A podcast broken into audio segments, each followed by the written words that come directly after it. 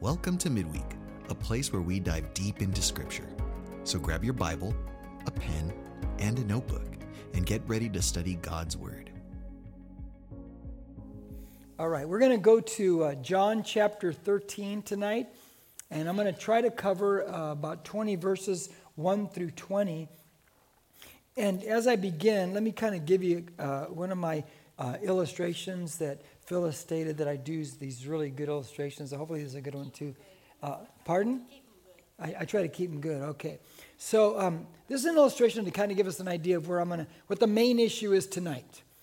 Um, I have twice in my life, um, I've done what's called the mud run. Has anyone ever heard of the mud run at Camp Pendleton? I've done that twice in my life. I haven't done it in about 10 years. And uh, now, if I tried it, I would just probably fall in the mud right away and never get up again. But it's six miles, and uh, there's thousands of people running. You've got to get your spot in there. You got to get on at like midnight on January 1st at midnight. You got to go on to try to get in there. And I've done it twice with a group of people from New Beginnings. And um, what you do is you run, run, mud, run, and it's exactly what it says it is you go through all these different places. One, one spot is you go, you're walking through a lake at about, it's probably, I don't know, maybe 75 yards. The water's up to here. Other spots, you're going through mud, you're, you're running up hills. And there's spots where, as you're trying to go over these barriers, they have soldiers there in the mud there, and they're grabbing you and throwing you down in the mud. And they're having a really good time doing it. And they don't care if you're a guy or a girl. They just don't care, all right? And they're just dumping you every place and you're doing all these things, and finally you're crawling under these wires, and it's mud everywhere. And so when you're finished after six miles, you're completely filthy. You're just dirty. You just got mud all over you. And so what you do, is, if you want to, um, they have these tents, and you can go into these tents, and they have these um, these spigots, these shower heads. You go in there, and you can rinse off and clean up and everything. And you know, we go in there and we and we do that. But but the reality is you go and you rinse off all this mud. But do you think it really gets all the mud off your body?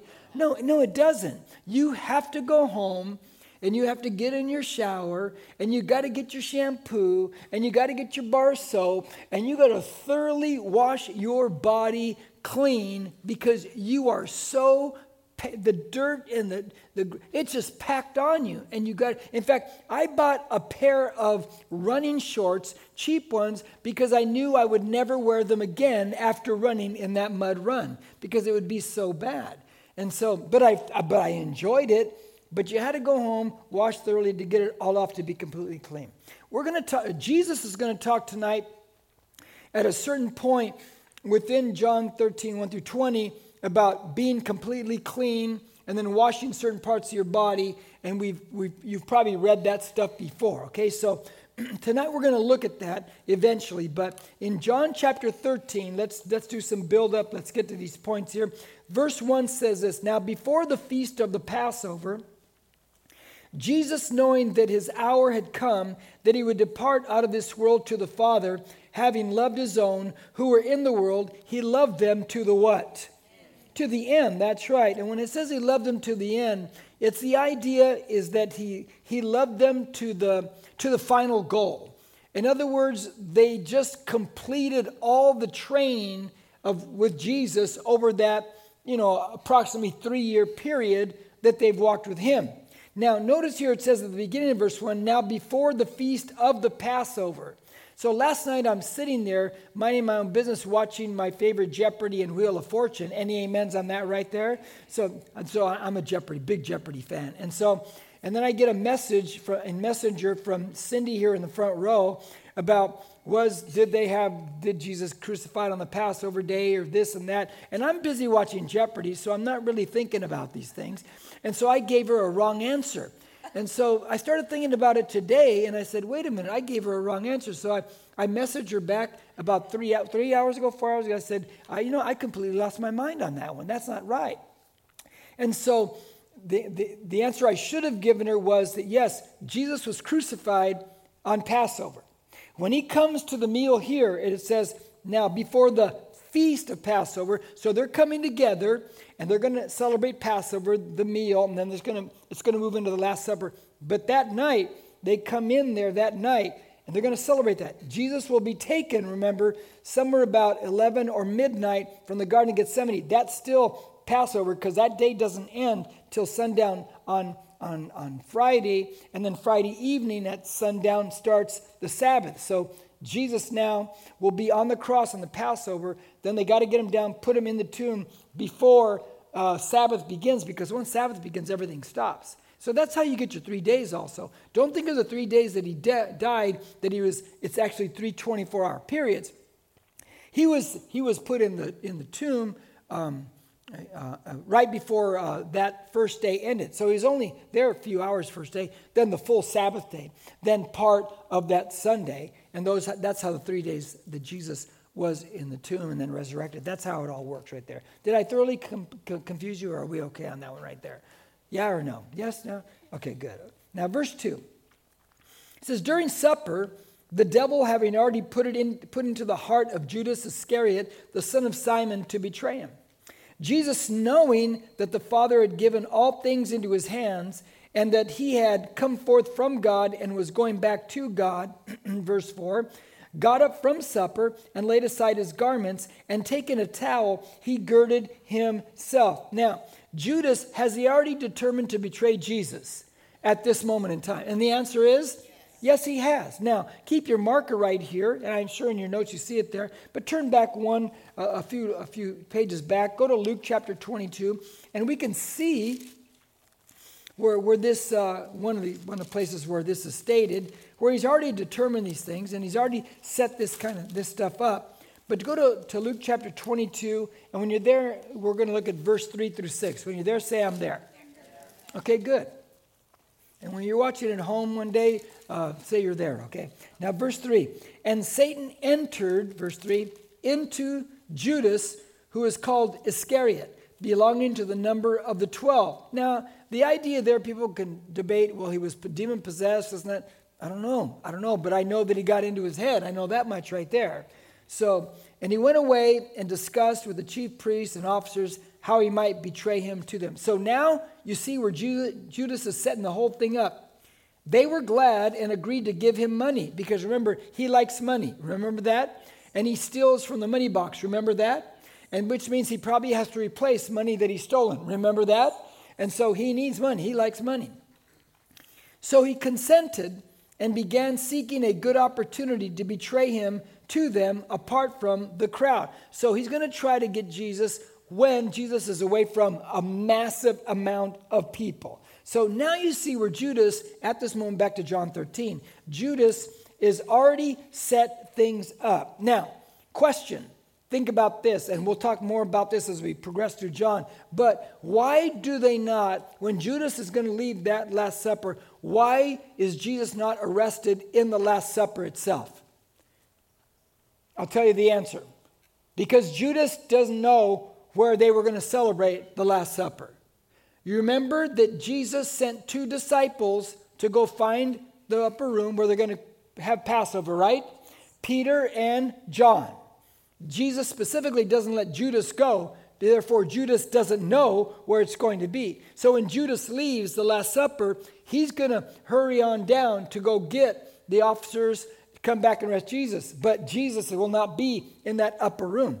And so I'll stop right there because later on, when we get in that story in weeks to come, we'll, we'll add more to that story. But he, he's not arrested there because Judas didn't know where Jesus was going to celebrate this, uh, this Last Supper. Now, verse, look at back at verse 3. It says, Jesus, knowing that the Father had given all things in his hands, that he had come forth from God and was going back to God.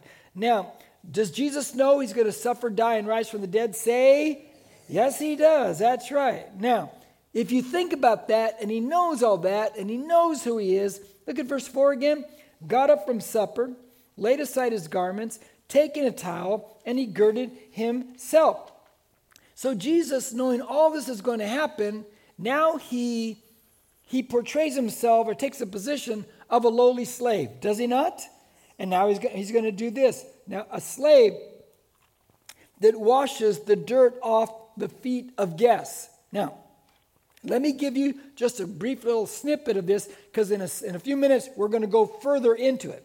But when there would be a dinner, let's say it's at, um, let's say, Jerry, you invited us all to dinner, and it's like 30 AD, you know, and we're all coming to dinner. Now, if we're coming to his house for dinner, he's a good host. So you and I, we would get there, he'd have someone, a servant at the door with a bowl and a pitcher and with water in the, in the, in the pitcher, and he'd have a towel. As we came in, that servant, Jerry would have that servant there to wash our feet as guests at his house. That was customary, and that was something they just they just did. Now hold that thought, because in a few minutes we're going to come back to Jerry's house, okay? And how Jerry takes care of us at that time. Now, so Jesus takes the, the position of this lowly servant. Think about that. He is God, and yet he takes the position of the lowly, lowly servant. Do you know what the disciples do right after Jesus demonstrates how to serve, washing feet, and this and that? They start to argue. You find it in Luke chapter 22. They start to argue among themselves who is the greatest. Think of how corny that is. They've just seen Jesus, God in the flesh, serve, wash feet, take the place of a lowly servant, and they turn around and go, Which one of us is the greatest? You know, it's just crazy that they're not getting the lesson right on the spot right there. Now, I love the fact that Jesus is teaching us something very important. If you want authority in the kingdom of God, serve others. It doesn't work any other way. If you want authority in the kingdom of God, you've got to be a servant. It doesn't work any other way. Now, let's go back to verse 4. It says, He got up from supper and laid aside his garments, and taking a towel, he girded himself. Then he poured water into the basin and began to wash the disciples' feet and to wipe them with the towel with which he was girded. Now, he lays aside his garments, correct? Question Will he lay aside his garments in a few hours again? You better believe it. But in a few hours, will he do it voluntarily? No, they will strip him of his garments. So he will lay aside his garments. And here he lays aside his garments as a servant washing feet. Question Who in the group is included in Jesus washing the feet? Who's in that group? Judas is in that group. Would you wash the feet of a guy who's going to betray you? Would you do that? If that's a big question, huh? Jesus does that. Now, verse 6 so he came to Simon Peter, and how many know Simon Peter is open mouth, stick in foot, right? He just does that. He's very, very spontaneous and he's very extreme. I love the guy. I just love the guy. But so he came to Simon Peter and said to him, Lord, do you wash my feet? Question. Do you wash my feet? Jesus answered and said to him, What I do, you do not realize now, but you will understand hereafter. Verse 8 Peter said to him, Never shall you wash my feet. Exclamation point. You're not going to do this. He's arguing with Jesus. Isn't that fun? Jesus answered him, If I do not wash you, you have no part with me. Simon Peter said to him, Now he changes the tune. He says to him, Lord, then wash not only my feet, but also my hands and my head. Now, Jesus now has been washing the disciples' he comes to Peter, and Peter now protests, No, you're not going to wash my feet, right? You shall never wash my feet. So he goes fully extreme. Jesus comes back fully extreme and says, If I don't wash your feet, then you have no, you have zero part with me in my life. So Peter changes his tune and says, What? Then don't just wash my feet. Then wash my hands and my head. Give me a full bath, man. If, that, if that's the case, I'll, I'll take that one right there. Which sets up the important teaching within this context here, which we'll get to in a second. But I want you to notice back at verse 7, because I just want to make a comment on verse 7. And this, Jason, you and I talked about, I shared with you earlier, but this is like, Jesus answered and said to him, What I do you do not realize now, but you will understand hereafter.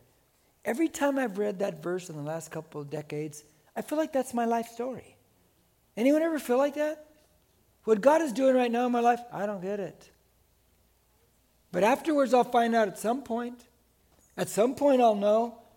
You know, I ever feel that way? Yes. There's only a few of us that feel that way. Man, I feel that was like, okay, God, what are you doing? And then, you know, like we like to say, we always understand in reverse, do we not? It's always way after the fact I can look back and go, okay, that's why. But while I'm in it, I have no clue why. And I wish God would tell me why, because I just don't know why. Now, I'm going to, so here we go. First point in your notes, and this is, let's begin to this whole thing. The first three points are going to kind of play on each other. First off, bathing all over is a once for all time cleansing. When Jesus starts talking about bathing all over, it's a once for all time cleansing. This becomes a very important doctrine for you and I as followers of Christ. Verse 10. Jesus said to him, He who is bathed needs only to wash his feet, but it's completely clean. And you are clean, but not all of you. For he knew the one who was betraying him. For this reason, he said, Not all of you are clean. Mm. Question first Does Jesus know who are his and who are not his? You better believe he knows that. Does he know who the betrayer is? Yes, he does. Now, we'll look, let's, let's just dive into this a, a little bit more now. Okay. We've already told you we're at Jerry's house, right? Jerry's, man, he's cooking some good food. So he invites us over, and we all come over there. It's the first century. Come to the banquet. Now, what typically would happen is this you and I have been invited over.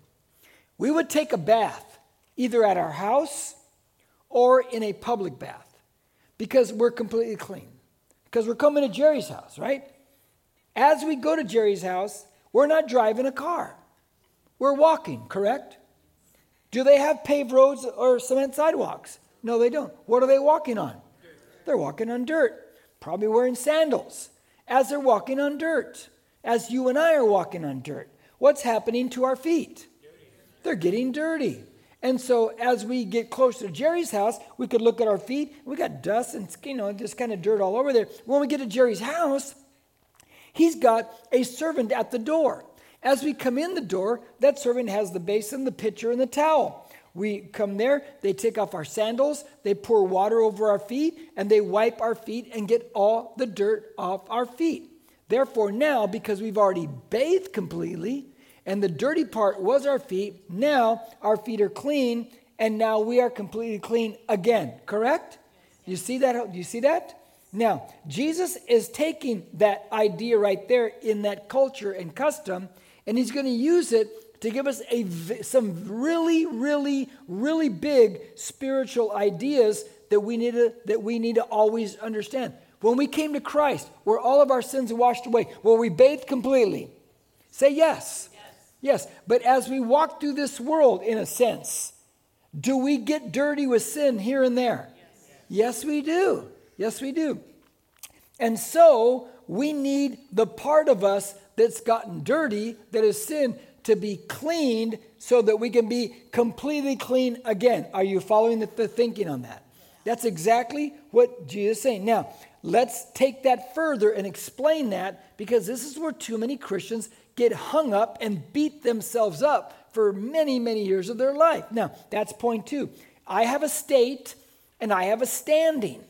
I have a state and a standing. Now, keep your mark here. Turn to Romans chapter 3. Go to the right a little bit. Just a couple books to the right.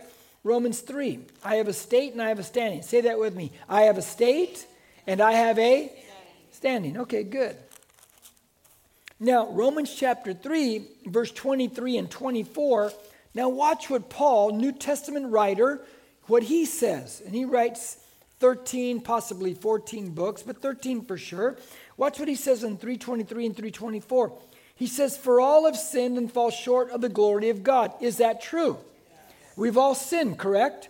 And sin causes us to fall short. Don't we, down deep, every person deep inside, we feel like we don't quite measure up because of sin? Any amens on that? That's what we all feel. Unbelievers feel that. They just don't know why they feel that. And that's why people in this world, some of them will push, push, push, achieve, achieve, achieve to try to prove to everyone, look, I'm okay, I'm okay, but they'll never feel okay because it cannot wipe away that underneath feeling that I don't measure up in my life. And we have the answer to those things. Now, verse 24. Being justified, say justified. justified. being justified as a gift by his grace through the redemption. The word redemption there is the idea of a slave bought from the slave market to be set free forever. Have you and I been bought from the slave market of sin to be set free forever by the blood of Jesus? The answer is yes. Now, but we're being justified by that grace and we're redeemed. Oh, justified. Now, justified. Question What does that word even mean? It's a simple answer and it means declared innocent. I've been declared innocent. Innocent of what? Of all my sins. Every last one of them. Every sin. Not half of them, not 90%, but every sin in my life, I've been declared innocent.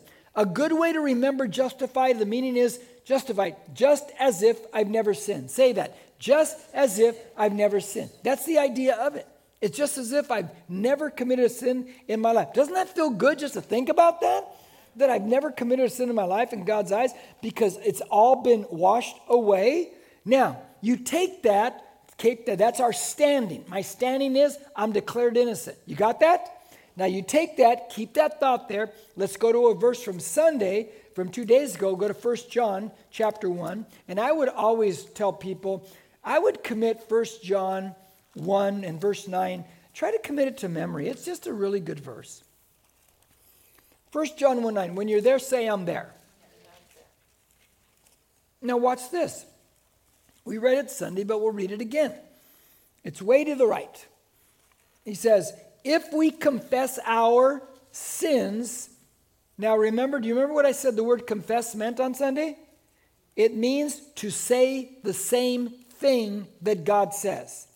So, whatever God says about that sin, we are to say the same thing about it. It's sin. We're not to wash it down, we're not to change it. We say the same thing that God says about that sin. If we confess our sins, He is faithful and He is righteous to what? Forgive. Us of our sins and to cleanse us from all unrighteousness. How much unrighteousness? All unrighteousness. Okay. So when I sin, that means that I sin. That's my state. Okay? I confess that I've sinned and now it's all cleansed, all washed away. So look up at me. My standing before God, I'm justified. I'm completely clean. All my sins are washed away. But as I walk through the world, remember, we're going to go back to Jerry's house. Remember, as I'm walking to Jerry's house, I get that part of my life that's dirty. Remember that? Now, that's my state. I've got sin in my life. I just, and I need to be cleansed at the doorway, right? And so I confess my sins to God, and that part of my life of sin is completely clean, washed away. But I'm always in right standing before God. You got that one? Always. Now, here's the big question Where should I hang out and dwell more in? My state or my standing? You're standing. Why would I hang out in my state? Why would I sit there and dwell about my sins and what I did two weeks ago and what I did a year ago? Why would I do that? It's under the blood, right? Is it under the blood? Yes. It's all washed away. Now, now let's take this and think about it a little bit more. Now, drilling down more. When Jesus talked about forgiveness, he typically, within forgiveness, he used the idea of blood to cleanse, correct? Correct. Because he's going to shed his blood on the cross to forgive sins. But in John 13, when it comes to cleansing, does he use blood yet? What does he use? And we're back in John 13. He uses what? He uses water. This is a whole different idea right here. Now he's using water as the symbol. He shifts from blood for a bit and he uses water. And there's reasoning behind why he uses water instead of blood. Now that's going to point three, which goes with the first three points, and that's this God not only forgives us from sin, but he delivers us from the power of it. Did you know that? That's huge. He not only forgives us of sin, he delivers us from the power of sin. Now, Turn to Titus chapter 1. Keep your mark here. To your right.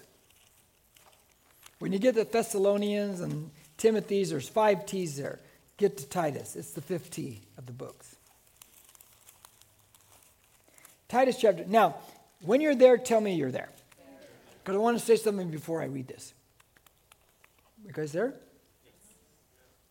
Okay delivers us from the power. Think about this.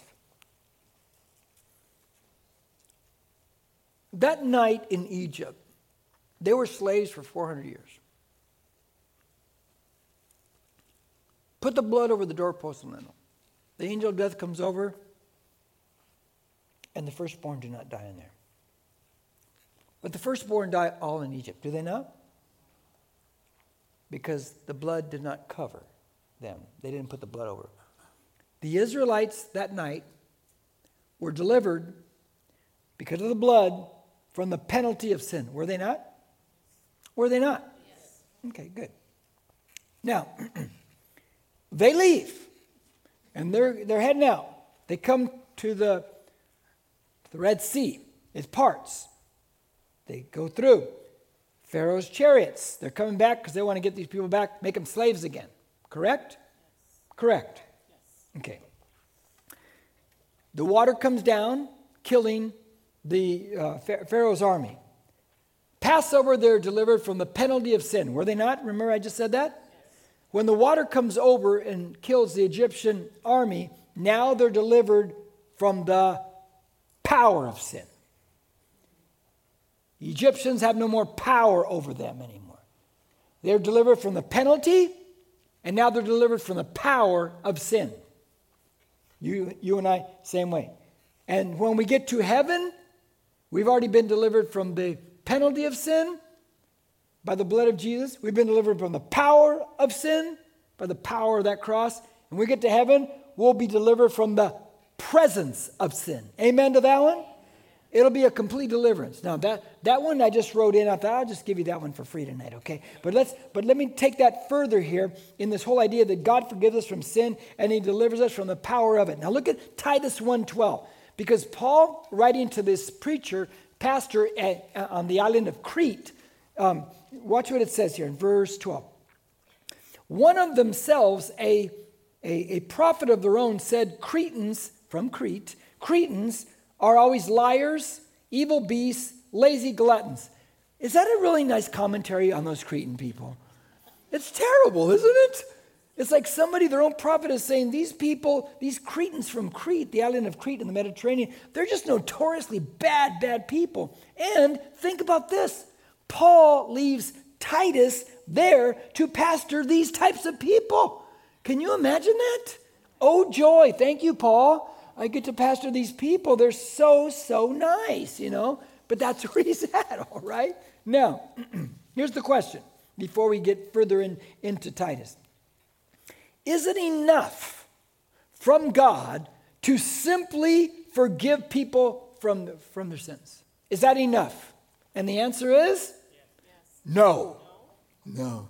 I'm glad I set you up. That was great. All right. Because it'll make you think. Okay. I'm going to say the names out loud of those who said yes right now, but no, no, I'm joking. No. No. It would be like Jesus saving us and then leaving us on our own to improve our lives from our bad behavior. I never had power to improve my life before from my bad behavior, did I? Did you? No, none of us do. It'd be like, well, you're forgiven, but you're on your own now, buddy. No, that's not enough. There's got to be something more to it than just forgiveness. Remember, and we've showed this before, remember when Jesus tells that story about the demon that's cast out of the man, and the demon goes off and he's looking for another host and he goes to waterless places? Remember that story? And, he can't find any place, can't find any because the demon needs a physical host to manifest. That's what he needs. And he'll use a human or use an animal. Um, but he says, I can't find any. So he goes back. He's going back to that guy that he came out of. And it says, he finds the house swept and in order. Well, think about that. It's swept clean, it's been clean, forgiven, but nothing has come to fill that house. That's the point of that passage. So the demon sees that, well, he's clean, swept out, but there's nothing filled the house. So he brings seven other demons worse than him, does he not? And he goes into the house and the last state of that man's life is worse than the first state of that man's life. But what's the point of the story? The point of the story is don't think that Christianity is self improvement. It isn't. I can't improve my life. The demon's cast out. I'm trying to sweep up my life. It's not good enough. I need self replacement, do I not? I need someone to come dwell in me, more powerful than me, kind of like meaning the Holy Spirit to replace me, and that gives me the power to be able to change my life. Any amens on that one right there? Doesn't that make more sense? That's why forgiveness, great, but it's not enough. Now, let's look at Titus and let's follow up on this, chapter 3 and verse 1 through 5. Watch this. Remember water, okay? Remember we talked about water, right? White, does it say white? Okay, right, okay. Now, watch this. Verse 1 Remind them to be subject to rulers, to authorities, to, to, to be obedient, to be ready for every good deed. There's a mouthful, huh? To malign no one, to be peaceable, gentle, showing every consideration for all men. For we also once were foolish ourselves, disobedient, deceived, enslaved to various lusts and pleasures, spending our life in malice and envy hateful, hating one another. But when the kindness of God our Savior and his love for mankind appeared, here it comes.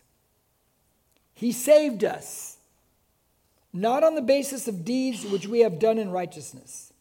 In other words, you, you can't save yourself by good deeds, it's impossible. But according to his mercy, mercy is not getting what you deserve. I deserve judgment. He's not going to give me that. By the washing, there comes the water idea, by the washing of regeneration and renewing by the Holy Spirit. Okay. Okay. What's going on there? Washing of regeneration. Let's just, very quick. Here we go. Washing. it's the cleansing away of all our old evil ways in our life, right? We're cleansed, right? We've covered that already. Okay. But it's not just that, it's regeneration the washing of regeneration. In other words, there's something that's been regenerated in me, but it's not from me. Something has been planted in me. Something has been put in me the moment I became a Christian. And that has regenerated my life and your life, has it not? And that Holy Spirit in me, through the power of the cross and the blood of Jesus, gives me the ability to walk a new life and let go of, let go of old ways, correct? Think of it like this. This is a crazy visual, but think of it like this. Let's, take let's say you took an acorn. What is an acorn? What type of tree does an acorn grow? An oak. You ever seen a big oak tree? Yeah, they get big, they get strong, they get pretty. They're beautiful trees, actually. What if you put that seed, planted that in a tomb, death, and you keep watering there? Eventually, that thing's going to grow, huh? It's going to grow big, beautiful, strong. No different. That's no different, your life and mine. We lived dead, separated from God, did we not? Spiritually, and then here comes the Spirit of God planted in me. It's that acorn, and it's in me, and I read the Word, and I come to worship, and I fellowship, and I keep doing that. And that acorn grows, and that Spirit grows, grows until it grows strong and powerful, and I'm able to let go and be released from uh, many more and more and more old, dead ways in my life. Does that make sense? Because that's what it does. It cannot just be God forgave me and left me because I can't change my life. It's impossible to change my life. I need the power of the Spirit of God in my life to do those things. It's implanted in me. Now, number four, God move me. We are to take the heart of a servant. We're to take the heart of a servant. Now we're back to John chapter 13. Verse 12 through 15. So when he had washed their feet and taken his garments and reclined at the table again, he said to them, do you know what I have done to you? You call me teacher and Lord, and you are right, for so I am. If I then, the Lord and the teacher, washed your feet, you also ought to wash one another's feet. Verse 15. For I gave you an example. Say example. That you should do as I did to you. So he gives them an example. He's been talking about holiness and cleansing, has he not? So now we see that he connects serving to holiness. In other words, it's not just you got to know stuff, it's you got to apply this stuff to your life. Amen to that one? But let me show you a really, really, really, really, really, really cool thing that maybe you've caught and maybe you didn't catch. Um, look at verse, verse 13 again. He says, now watch close. You call me teacher and Lord, and you are right, for so I am. Now look at verse 14. Watch close. If I then, the Lord and the teacher, wash your feet, you also ought to wash one another's feet. Did you catch it? Did you catch those two verses?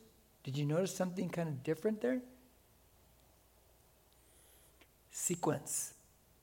Verse 13, he says, You call me teacher and Lord. Verse 14, he says, I am the Lord and the teacher. Do you notice him reverse it? He goes from, You call me teacher and Lord. And then verse 14 says, Jesus just switches it to Lord and teacher. I think that's real important because what's happening there? I mean, how many, and Christians, how many Christians? We sit there and we say to ourselves, well, he's, Jesus is, is my teacher. And I'll, we'll see what it says, and I'll, I'll decide if I'm going to believe that and live that. Is that the way Christianity works? No, you've made it teacher and Lord. It's got to be switched to Lord and teacher. Because if he's the Lord first, that means that no matter what I read in the scriptures, no matter what it says, he's the Lord. So I'm not going to make a decision whether I believe that and obey it. He's my Lord. I'm going to believe it and I'm going to obey it. You catch that? Yes. It's a whole reversal. That's the difference between somebody saying, Well, I, you know, I'm Christian. Well, no, you're a disciple. You want to be a disciple because he's the Lord and then you obey what he says. It's just that simple right there. Now, verse 16. Truly, truly, I say to you, a slave is not greater than his master, nor is one who is sent greater than the one who sent him. Now, to be honest with you, that's a great verse for people like me, pastors, who hold any higher authority office in the church, because I've got to remember, like Christ, context, I am not greater than my master, Jesus Christ. If he washed feet, if he served, that's the role that I'm to take. Amen?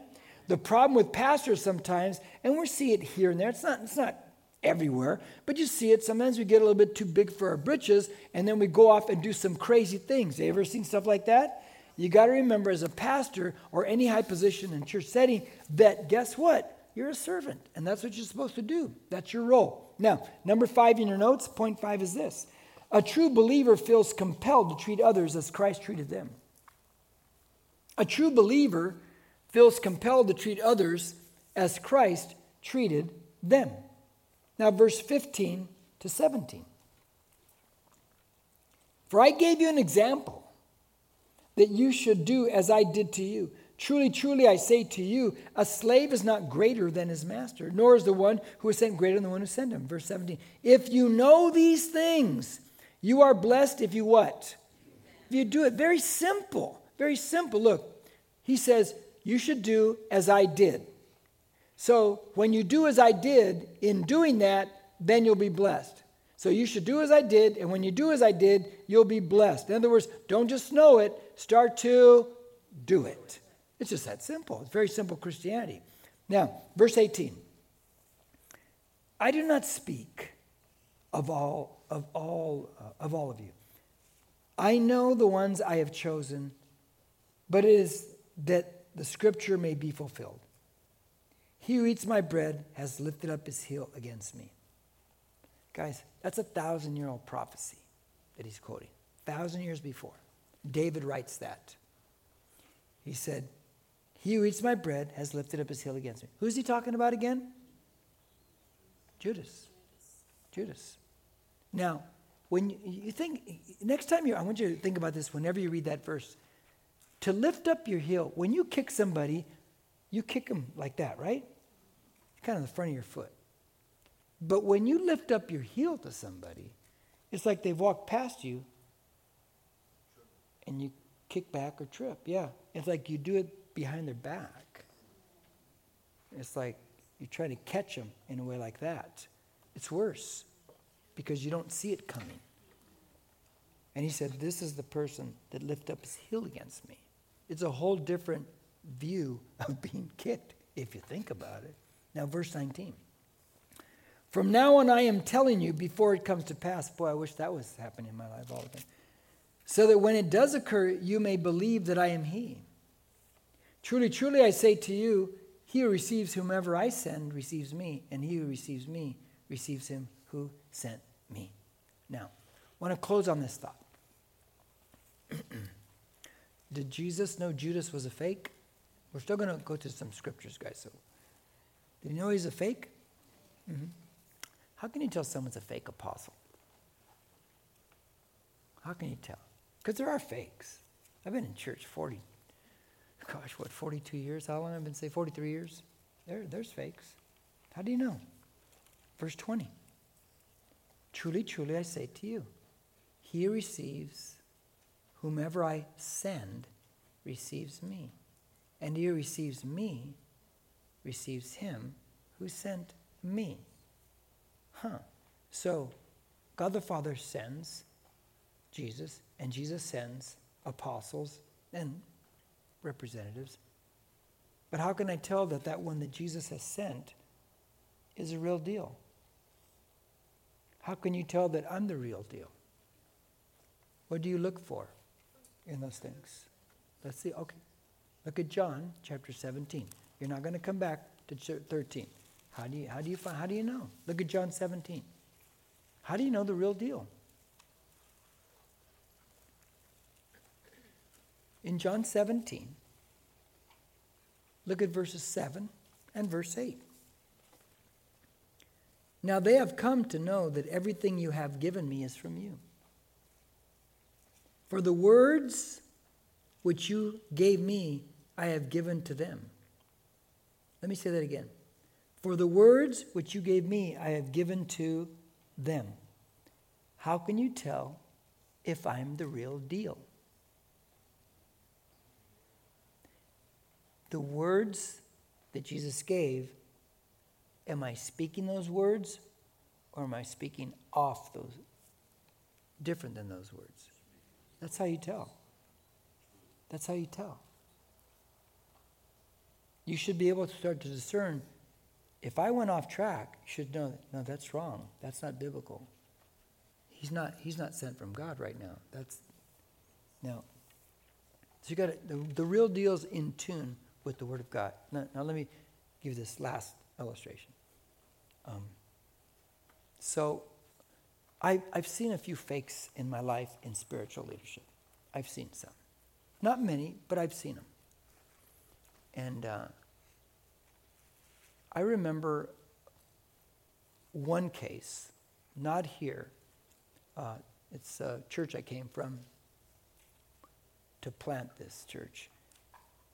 We had hired this minister, and um, I was in, you know, I was like about 35 years old, 34, 35 at the time, and um, he was hired um, to lead the, a young adults group. And I remember meeting him, and I thought, he's a good guy, but just something didn't seem right to me, you know. But they hired him, so okay. Um, and so he started doing this young adults group. And we started getting kind of feedback as time goes by. Some of the things he's teaching in there and what's he saying. And I'm thinking, well, that's not right. And I'm a real scriptural junkie, so it just really gets me. And so I remember there was the certain night that he would meet with young adults. Our, our senior pastor at the time, he went in to sit in on the meeting to see if this person was teaching the right things or what. And he stayed there probably for a half hour, if I remember correctly. Then our senior pastor left. We found out about a month or two later, maybe three months later, it's been so long ago I don't remember the time frames, that when our senior pastor was in there, this young minister was had the Bible open, teaching from the Bible, this and that. But when our senior pastor left, this young minister closed the Bible and said, "We don't need this anymore," and he put it to the side. And he, that's the statement he made: "We don't need this anymore." And he led those young adults so astray. He got their minds so twisted, so turned, that there were some that walked away from God, never even came back to God. And this minister was a son of a very, very good, solid, well received minister, man of God. His dad was a great man of God. But this young minister, way off track way off track. And I've never forgotten that. See, because the whole point is you've got to make sure that if anyone is sent from God, they speak the words of God. They don't go down their own trail. They speak what God's word says. Otherwise, they're not from God. Amen? Amen. Let's pray. Thank you, Lord. And Jesus, we just thank you for your word tonight. We pray, God, that um, these things, well, God, these things just settle in our soul. Thank you, Lord, that our, we have a state and a standing. We dwell in that standing. We've been declared innocent. We've been washed clean, God. Thank you, Lord, for that. Thank you for giving us the power through regeneration. That you just haven't forgiven us and left us. You've given us the power to leave behind the old life. Thank you, Lord, for that. In Jesus' name, amen. and amen. If you need prayer or dedicated your life to Christ, please reach out to us on our social media on Facebook and Instagram at NBCC Norco or email us at hello at nbcc.com. Thank you for listening. Don't forget to share and subscribe to this podcast.